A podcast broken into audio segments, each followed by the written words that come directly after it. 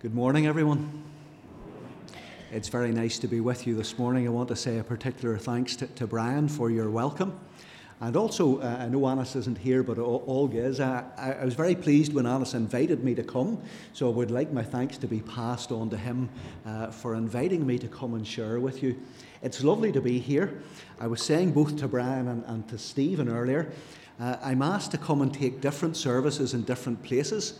But I've never come to a place where the service has been so well organised beforehand, uh, where I was able to send uh, my script and, and my PowerPoint, uh, where folks were asked to read and, and, and to pray and, and to speak with the young people. It, it's lovely to come into a congregation that, that is so on top of things, or at least to an outsider appears to be so on, so on top of things. Uh, but it is lovely to come and share with you this morning.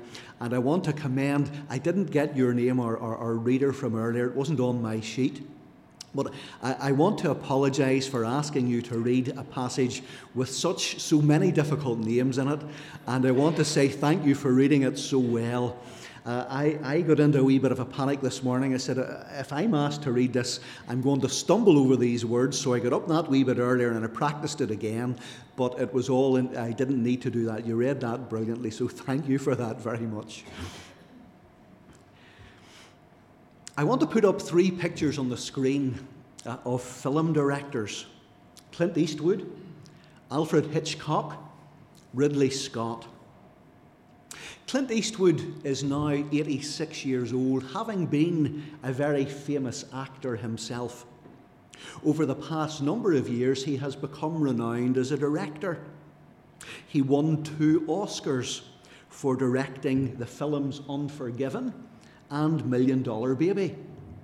And for many of the films he has been involved in, he wrote, directed, starred in, and even wrote the music for some of them. Alfred Hitchcock is a very famous director. He made many, many films, including The Birds and Psycho, and I'm sure lots of others that you've probably seen. He directed them, and famously, he appeared in most of them very, very briefly. Maybe walking past the camera, going to get onto a train Maybe making a phone call in a telephone box. You remember those things a long time ago? We used to have telephone boxes. He would, the camera would just pan past him as he was making a phone call in that telephone box. Ridley Scott. He has directed many films. For me, the most famous is Gladiator, but he's also directed Alien, Blade Runner, and, and others. But to my knowledge, he has never appeared in any of them. Although, like all the other directors, his name appears in the credits, and he's recognized as the central driving force and the director of the film, as the name would suggest. Three different directors, different involvements, different titles in the credits. When we see their films, we see what's going on, but we know that they're involved differently. If the book of Esther was a film, there would be no doubt that God was its writer and director. But in it, he's treated in a unique way. He doesn't appear in it as its star. He doesn't appear in it even in passing. And he doesn't even, in a sense, appear in it in the credits. Because while it's a book in the Bible, and the Bible is a book about God written by God, he isn't mentioned in it at all. Not even once in the whole book. It's natural for us to ask why this is so. It might be tempting to wonder if he really is involved in it at all. Is it not just a good story with colourful characters, but really nothing more than a collection of random or chance happenings? Where is God in it all if he never gets a mention in it? Is he like a footballer playing in a match who never gets a touch of the ball throughout the whole game? The answer is that He's right there in it all. He's writing, He's directing. The events don't take place in a perfect world. There's plenty of sin in the book of Esther. Some things that happen in it are strange to say the least. Some things in it are there that we certainly wouldn't expect to be there in a book of the Bible. Some things happen that we wouldn't recommend, that we wouldn't want to happen to us or our family. And at times, people in the book have to make very difficult decisions that they would prefer not to have to make. There are some things in it that God wouldn't promote or encourage us to do. But in it all, there's no doubt that He is there. He's in charge. He's writing and He's directing. Everything is under His control. When you think about it, is this not what life is like for us as well? Your life, the life of your family and the others who are close to you, the life perhaps of your church. Is this not really what life is like for us all? Life is not all plain sailing.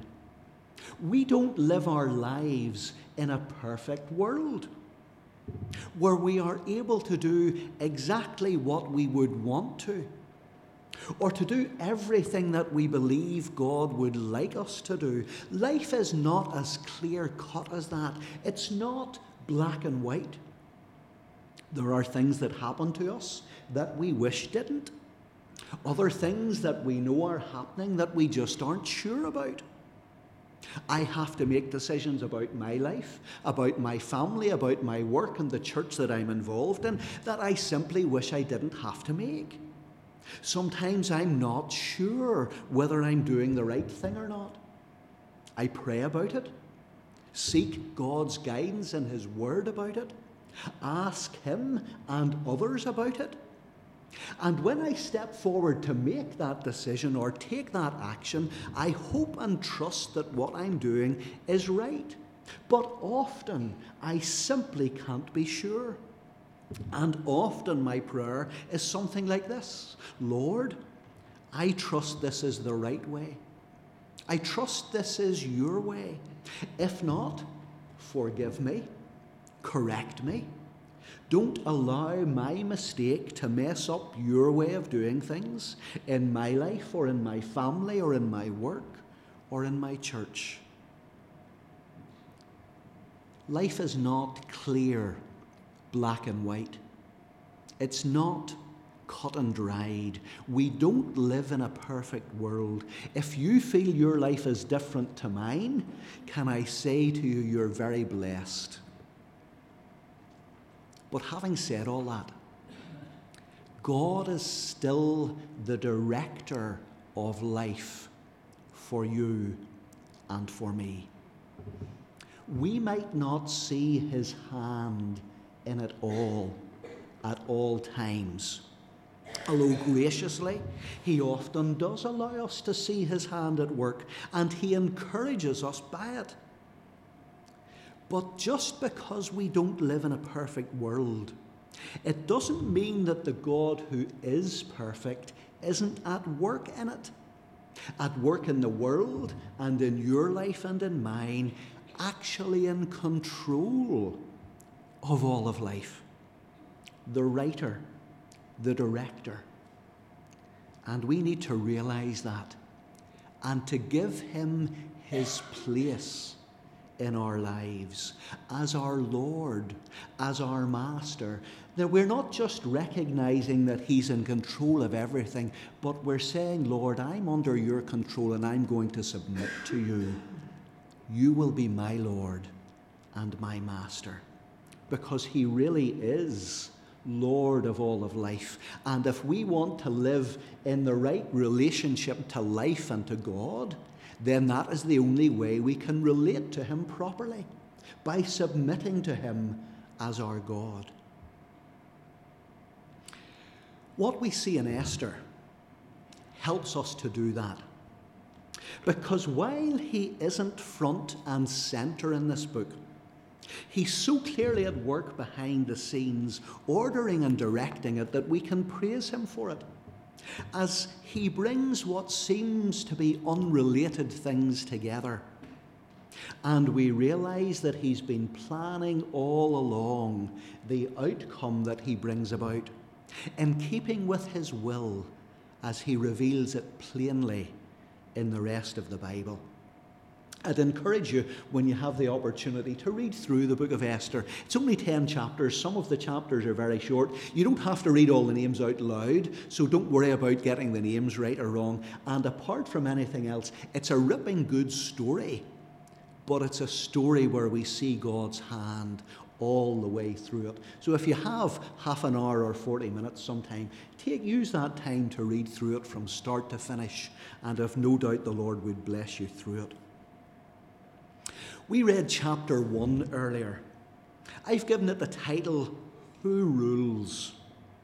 It starts by telling us that it all happens during the reign of King Xerxes, probably the most powerful man in the world at that time. He was ruler over the kingdom of Babylon, a kingdom that stretched from India right across to Ethiopia. This is the third year of his reign, and he's giving a lavish banquet that lasts for 180 days, six months. It seems that the guests didn't stay right through that period. They came and went officials from different parts of its, his kingdom being wined and dined. So while the party lasts for six months, different people come and go as the time passes. He's doing it to show off, to display his vast wealth and splendour and the glory of his majesty. It says that in verse 4 to impress the nobles of the empire, so that they will see how grand he is, because soon he wants to go to war with Greece. And he wants to show them how great he is, so as they will back him in his war against the Greeks. After the 180 day party is over, what do you do when a party that lasts for six months is over?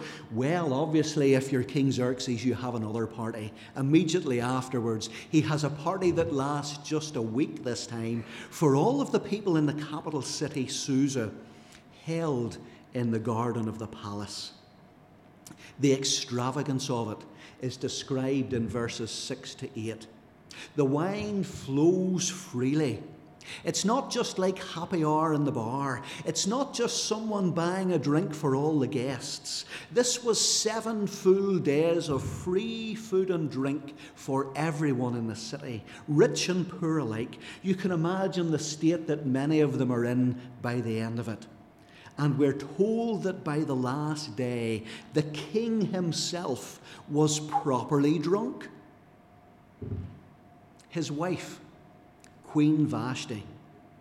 She had been having another party for the women, this time inside the palace, and he sends for her. Commands that she comes wearing her royal crown. She's beautiful. And he wants, her, he wants her to appear before his guests so that they can admire her for just how beautiful she is. His wife, a trophy wife if ever there was one. But she refuses, which sends the king into a terrible rage. He's the most powerful man in the world. He's just made a point of showing the people of his kingdom that for six months, and then the people of his city that for seven days. Nothing was too expensive. He can say and do what he wants, is the message that he's putting across to them. But this great king, who can say and do what he wants, can't get his wife to come in and stand in front of his guests so they can admire her beauty and say what a great man he is, he is to have such a beautiful wife. So his pride is hurt, his male pride is hurt, and he has to do something about it. What does he do? Well, if ever a molehill was made into a mountain, this is it. It becomes almost a farce. He calls for his advisers. One of them says, This is terrible. She hasn't just insulted you, O king, she's insulted all the nobles of the kingdom. If you don't take serious action, he says to the king, all the women in the country will get ideas above their station. None of them will do what their husbands will tell them. And then where will we be? Now, his advice is absurd. I hope you're getting that point. It's not meant to be taken seriously by us or by any readers of the scriptures, but he goes on. You have to issue a law that Queen Vashti is deposed. She's never again to enter your presence and then get someone else's queen, someone who's better than she is. And along with that, say in the law that every man is to be master in his own house. The whole thing is ridiculous. But this is the whole point of what's going on from God's point of view and the message for us from the chapter. Here's this king, the richest, most powerful man in the world, who's just thrown the biggest party ever to show how rich and powerful he is. Everyone looks up to him. He can make laws saying whatever he wants, and they can't be broken. But what sort of a man is he really? What's the best that the world has to offer?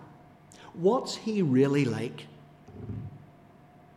Well, surely when we read it like this, only an idiot would listen to advice like this.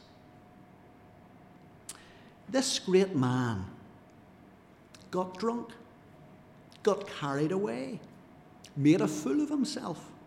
In the later chapters, we see the consequences, the chain of events that he's starting here, right through his kingdom.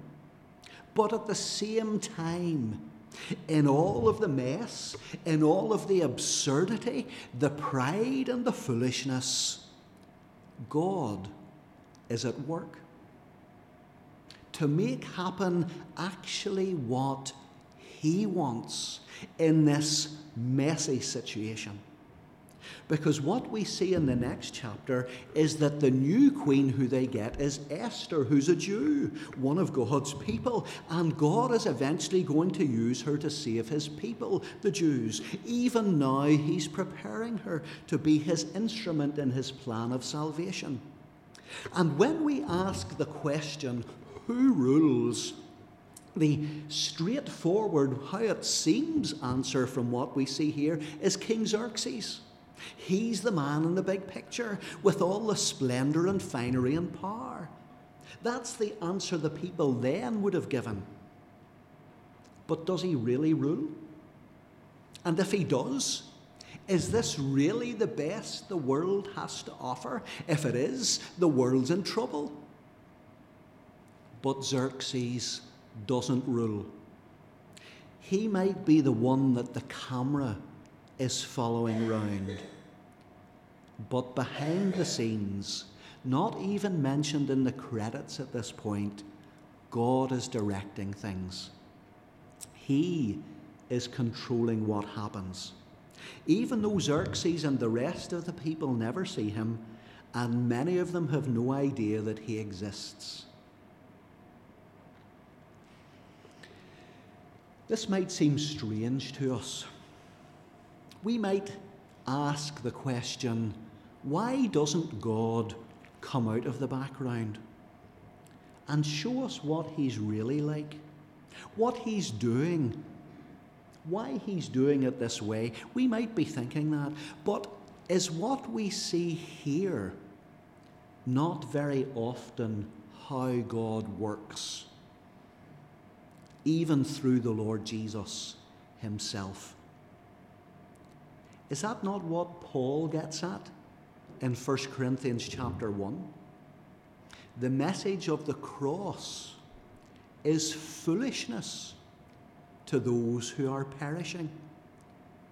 But to us who are being saved, it is the power of God.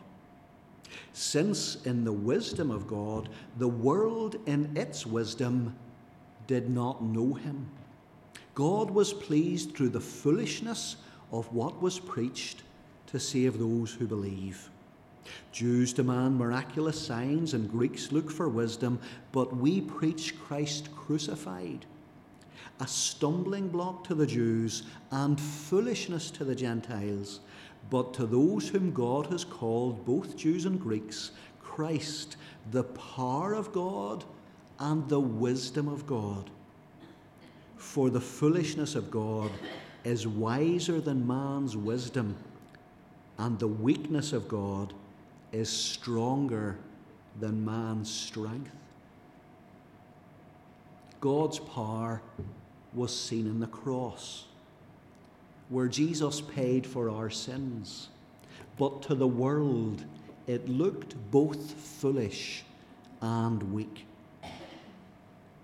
The Son of God, God the Son, killed on a cross like that? Surely people were saying, God has lost the plot if he allows his son to be killed like that. They just couldn't make sense of it. But he was there in the midst of it. He was working in the midst of it with almighty power to save, with supreme wisdom as God became a man and as a man sacrificed himself to God for the sins of men, you and I. And in our lives each day, with our decisions, with our hopes, with our trust, in the mixture of our lives, the good days and the bad days, the days when we feel we're up and the days when we're down, with disappointments and sadness, with illness and death, for others and ourselves, He is at work in power and wisdom. The Lord Jesus is leading his people. He is speaking. He is comforting, blessing, saving, keeping, taking to heaven. Much of it quietly, unseen and unknown by the world, which is still taken up with riches and power, just as it was in Esther's time. This is true in our lives. But it's also true in our land. Some of us may be tempted to think, what on earth is going on politically in this country? Others of us here will remember back to the times of terrorism in this country, to the murders and the maimings to the bereavements and the injuries, the fear and the intimidation. And we will be praying, Lord, please don't let this country slip back into that.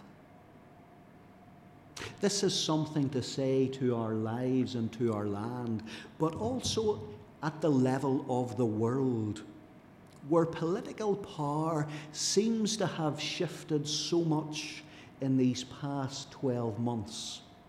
When we have Brexit, when we have a new president in the United States to be inaugurated very soon, where we have an uncertain future in the relationship between that country and Russia and China. And all of these things are swirling about in this mixed up and messy world. But the truth is, when we ask the question, who rules. Whether it's in our lives or in our land or our world, the answer is always the same God does. He rules always and He rules forever. We can be sure He rules, above all because the cross and the empty tomb have happened, and because the Lord Jesus will return in very visible power and authority to judge the world, but also because of what we see here in the book of Esther. It teaches us that we don't need to be carried away by the glitz and the glamour of worldly riches and power. Any displays of power or claims that it has, we don't need to be swayed by that. Instead, we can trust God. And we can be sure and be assured that He is at work and in our lives, in our families, in our land, and in our world. When we ask the question, Who rules? the answer is simple. It's found in His Word. He rules. He rules always. He rules forever. And He calls us to trust Him and to follow Him as such. Let's pray together. Father in heaven, we come before you this morning to bow in your presence because you are God. You are God of the whole world, God of all things, God of time and eternity. And as your creatures, made by you, we submit to you. We worship you. We give you your place you have revealed yourself to us in what you have made. But more than that, you have revealed yourself to us in Jesus. When we see Him, we see you. We see one who is holy, one who is pure, one who is perfect and just and right. But also we see one who is a God of love full of grace and mercy, even to sinners such as us. And we confess our need of your mercy and grace. Give us grace today to trust you more. And as we look at our lives, at our land and our world, at times, Lord, we confess we have questions we are not sure whether things are going the way we feel they should. Forgive us for that when we put ourselves in your place. Remind us that you are God and that your people, right down through the generations, encountered situations that they were confused and uncertain about. But in your way and in your time, you were working out your will your perfect will, your good and pleasing will. And that will was to call and keep them, to bless them and to build your kingdom and your church, and ultimately to bring glory to yourself. Help us to trust you for this in our lives, in our land, and in our world, and to rest in you, the God who rules in all. Amen.